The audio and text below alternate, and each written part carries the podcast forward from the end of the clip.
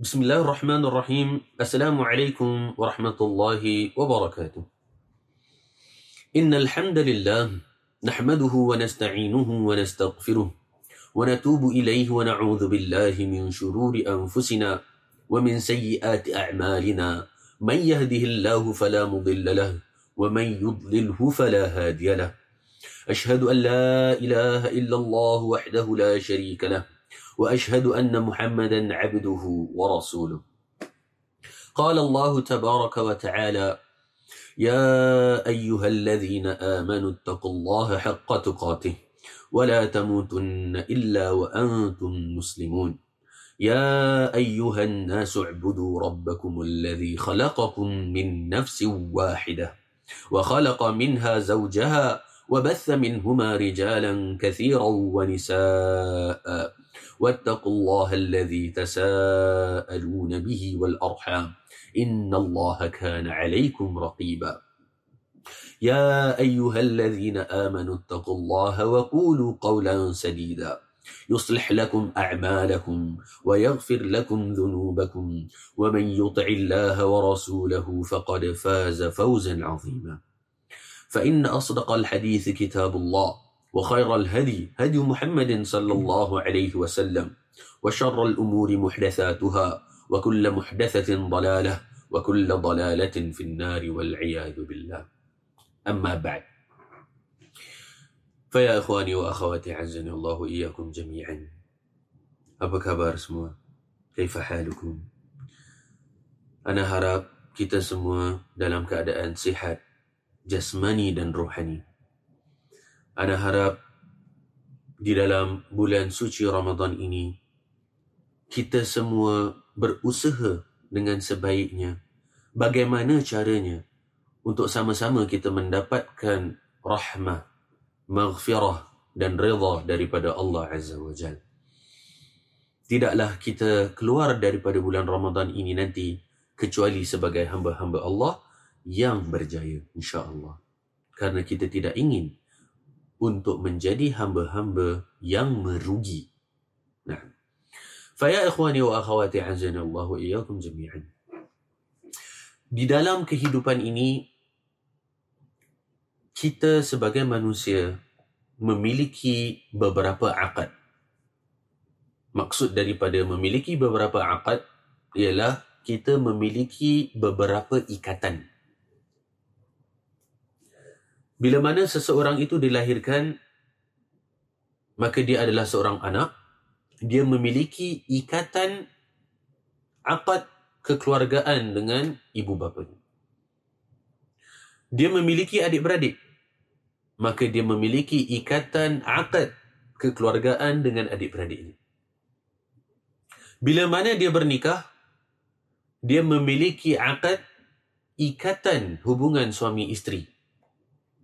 Bila mana dia memiliki anak pula, maka dia memiliki akad, ikatan darah dagingnya. Memiliki hubungan kekeluargaan, darah daging antara dia dengan anaknya. Maka itu adalah beberapa jenis ikatan yang terdapat di atas muka bumi ini. Yang mana kita klasifikasikan ikatan ini sebagai ikatan yang paling kuat. Ada ikatan-ikatan lain seperti uh, makcik-pakcik kita, sepupu-sepapat kita, uh, ipar kita dan seterusnya, menantu bahkan. Namun ini adalah empat ikatan yang begitu kuat sekali. Dan ikatan yang kita sebutkan tadi, itu sahaja masih kalah dengan satu lagi ikatan yang lebih kuat daripada ikatan yang tadi Ana sebutkan, iaitu anak kepada ibu bapa, adik-beradik, suami isteri, ayah atau ibu dengan anaknya. Ada yang lebih kuat daripada empat tadi. Dan ikatan ini adalah ikatan yang langsung daripada Allah Azza wa Jal yang telah menyatakan memiliki memilikinya ikatan kita di dalam uh, seseorang dengan seorang yang lain tadi. Maka apakah ikatan itu? Ikatan itu adalah aqd ukhuwah imaniyah, iaitu persaudaraan seiman, persaudaraan seislam. Allah Subhanahu wa taala berfirman di dalam surah Al-Hujurat ayat yang ke sepuluh, innamal mu'minuna ikhwah. Sesungguhnya orang-orang yang beriman itu adalah bersaudara. Namun kenapa kita katakan bahawasanya ukhuwah imaniyah, bila kita bandingkan dengan ikatan kekeluargaan tadi, kenapakah ukhuwah imaniyah itu lebih kuat daripada ikatan kekeluargaan? Dikarenakan dalam ikatan kekeluargaan, boleh jadi seseorang itu memiliki ikatan kekeluargaan, namun kerabatnya atau keluarganya tadi bukanlah orang yang beriman. Bukanlah orang yang beriman. Itu boleh jadi uh, seorang anak yang beriman, tetapi kemudian kedua ibu bapanya bukan orang yang beriman. Adik-beradik, yang mungkin salah satu daripada adik-beradik, entah abang, entah kakak, entah adik, orang yang beriman, namun adik-beradik yang lain tidak beriman. Atau sepasang suami isteri yang mereka ingin masuk Islam, dan yang nak masuk Islam cuma salah satu daripada mereka misalnya. Yang satu lagi tidak ingin untuk masuk Islam. Maka kekuatan keimanan di sini terbukti menjadi kekuatan yang lebih lebih kuat. Lebih kuat daripada segala ikatan yang ada. Tidak kira dia itu keluarga kita atau bukan keluarga kita, seorang hamba Allah yang beriman, yang berada di hujung timur, dan seorang lagi hamba Allah yang beriman, yang berada di hujung barat, mereka dua adalah bersaudara dan telah dipersaudarakan oleh Allah Azza wa Jal. Innamal mu'minuna ikhwah. Jadi, orang orang yang beriman semuanya adalah bersaudara, namun boleh jadi kaum kerabat kita sendiri hanya memiliki ikatan yang bersifat relatively duniawi, tetapi tidak dalam persaudaraan seiman. Di dalam kita menjaga tali ikatan atau akad ukhuwah imaniyah kita ini, ada beberapa kaedah yang telah uh, digarispandukan oleh Nabi sallallahu alaihi wasallam. Okay, bagaimana untuk kita hendak merealisasikan kunu ibadallahi ikhwana, iaitu jadilah kalian hamba-hamba Allah yang bersaudara. Bagaimana? Suka untuk anak kongsikan sebuah hadis. An Abi Hurairah radhiyallahu anhu qala qala Rasulullah sallallahu alaihi wasallam la tahasadu wa la tanajashu wa la tabaghadu ولا تدابروا ولا يبع بعضكم على بيع بعض وكونوا عباد الله إخوانا المسلم أخو المسلم لا يظلمه ولا يخذله ولا يحقره التقوى ها هنا التقوى ها هنا التقوى ها هنا كل المسلم على المسلم حرام دمه wa maluhu wa irduh. Hadis ini diriwayatkan oleh Imam Muslim rahimahullah, hadis nomor empat ribu enam ratus lima puluh. Apakah kaedah-kaedah, apakah garis panduan yang telah diberikan oleh Rasulullah sallallahu alaihi wasallam tadi di dalam kita merealisasikan ukhuwah imaniyah yang kuat? Yang pertama, la tahasadu. Janganlah kalian itu saling berhasad. Saling berhasad. Dalam bahasa Melayu, kita katakan dengki. Jadi kita tidak perlu untuk mengatakan hasad dengki, kerana hasad tu bahasa Arab, bahasa Melayu dengki. Dan perlu untuk kita ketahui bersama bahawasanya hasad ini merupakan dosa yang pertama sekali committed, yang dilakukan terhadap Allah Azza wa Jalla. Dosa yang paling pertama. Bukan kesyirikan.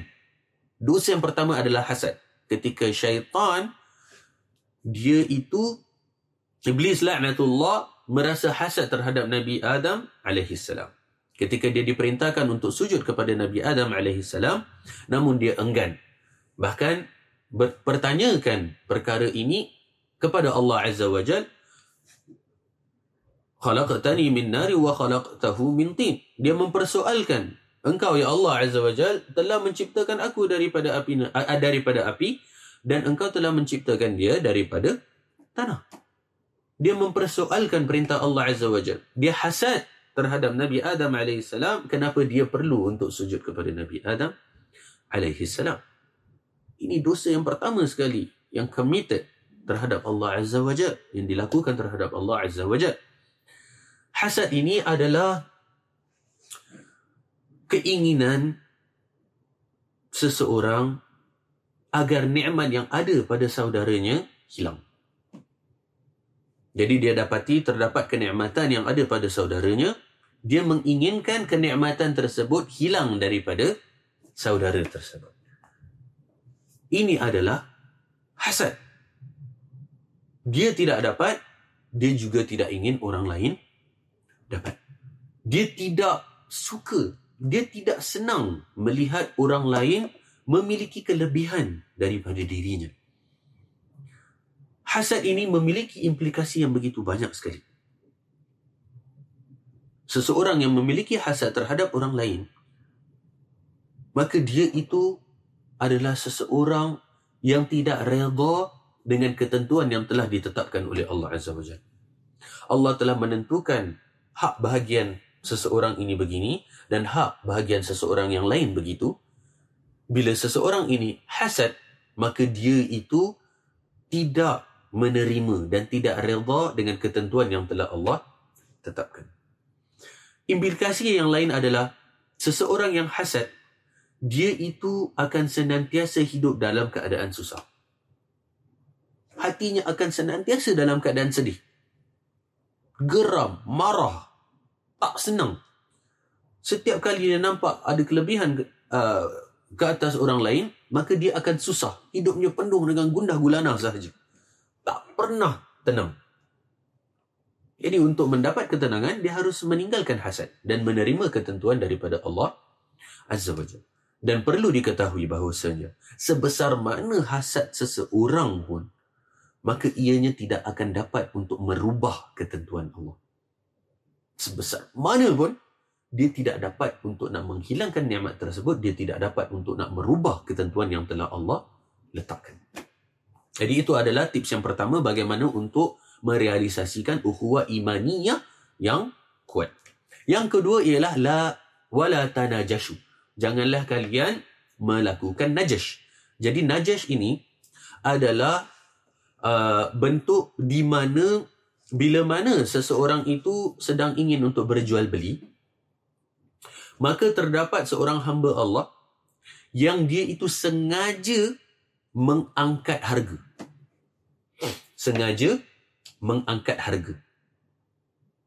Baik dia memiliki uh, deal, perjanjian dengan penjual, iaitu ketika uh, penjual sedang ingin menjual barang, maka dia akan come in dan ada pembeli-pembeli yang lain yang mereka ingin membeli dengan harga contohlah lima puluh dolar. Kemudian yang fulan ni, dia membuat najash, iaitu saya nak beli enam puluh dolar. Saya nak beli enam puluh dolar. Maka orang lain terpaksa mengangkat harga untuk nak membeli. Kemudian dia sengaja angkat lagi. Tujuannya ialah agar penjualan itu mendapatkan hasil yang lebih besar lagi. Atau boleh sahaja dia tidak memiliki perjanjian dengan penjual. Jadi apakah motif sebalik daripada dia sengaja mengangkat harga? Iaitu untuk menyusahkan pembeli yang ingin membeli. Mungkin ada pembeli yang dia tak suka, jadi dia sengaja melakukan najash supaya pembeli tersebut harus membayar harga yang lebih mahal. Jadi untuk merealisasikan ukhuwah imaniyah yang kuat, perkara ini yang kedua ini harus dihilangkan juga. Yang ketiga, wala tabaghadu, iaitu janganlah kalian itu saling membenci. Janganlah membenci dan janganlah mengundang perkara-perkara, janganlah melakukan perkara-perkara yang akan mengundang kebencian orang terhadap kita. Jangan. Jangan saling membenci dan jangan mengundang minta nak dibenci. Na'udzubillahi min dzalik. Jangan kita buat. Jadilah seseorang itu yang pleasant to everybody else.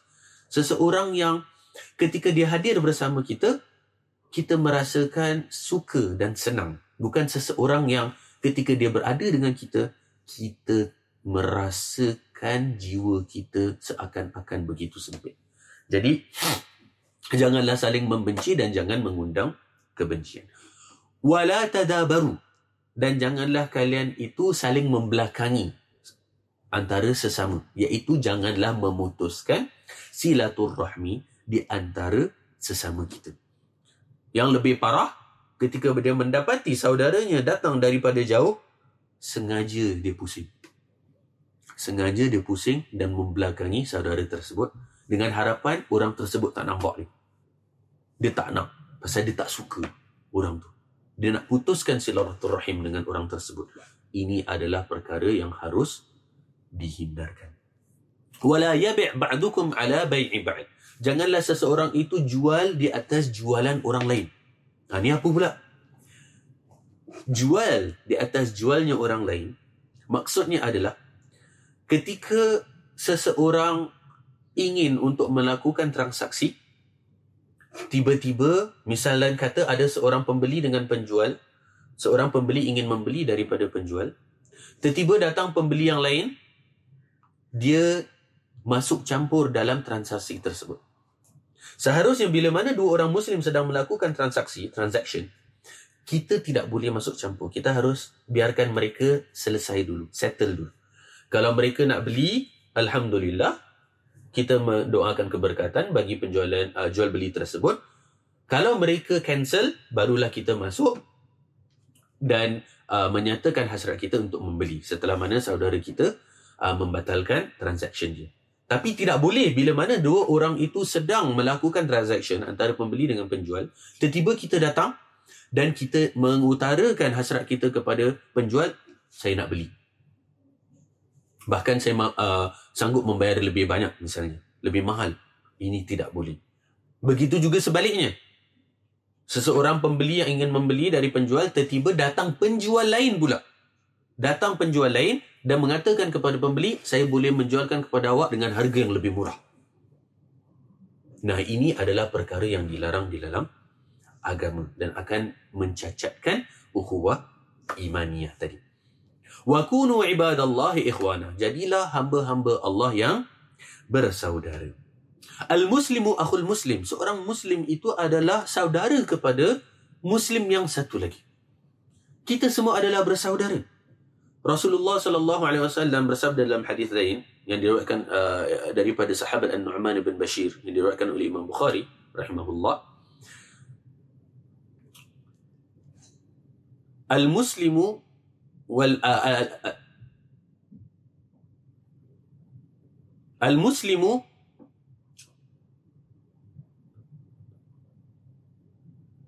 mathalul mu'minina fi tawadihim wa tarahimihim wa ta'atufihim kamathalil jasad idza ishtaka minhu 'adu tada'a sa'irul jasadi bis-sahri wal humma. Jadi perumpamaan artinya adalah perumpamaan seorang Muslim dengan seorang Muslim yang lain itu adalah bagaikan anggota badan yang ada pada jasad manusia. Bila mana salah satu daripada anggota badan itu merasakan sakit, maka seluruh anggota badan yang lain akan merasakan sakit. Kita dapat bayangkan bagaimana bila mana seseorang itu sakit gigi misalnya, maka dia akan mula uh, mendapatkan headache, sakit kepala. Kalau seseorang itu dia uh, sedang sakit perut, maka seluruh badannya tak sedap, uh, tak kena. Segala benda semua tak kena. Seseorang itu sakit ini, maka tiba-tiba uh, nafsu makannya hilang. Semua tak kena. Apa benda semua tak kena. Maka itu adalah perumpamaan seorang Muslim terhadap seorang Muslim yang satu lagi. Iaitu kita semua adalah bersaudara. Maka orang Muslim adalah al-Muslim akhul Muslim la yazlimuhu. Tidak menzaliminya. Wala yakhzuluhu. Dan tidak merendahkannya. Wala yahqiruh. Dan tidak menghinanya.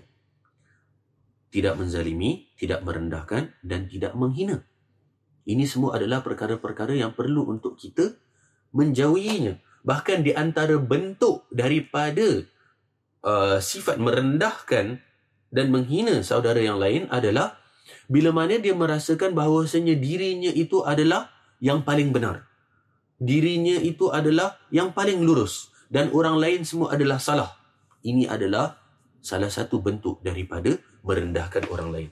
Merasakan bahawasanya as if dia seorang sahaja yang akan masuk syurga, orang lain semua tak masuk syurga.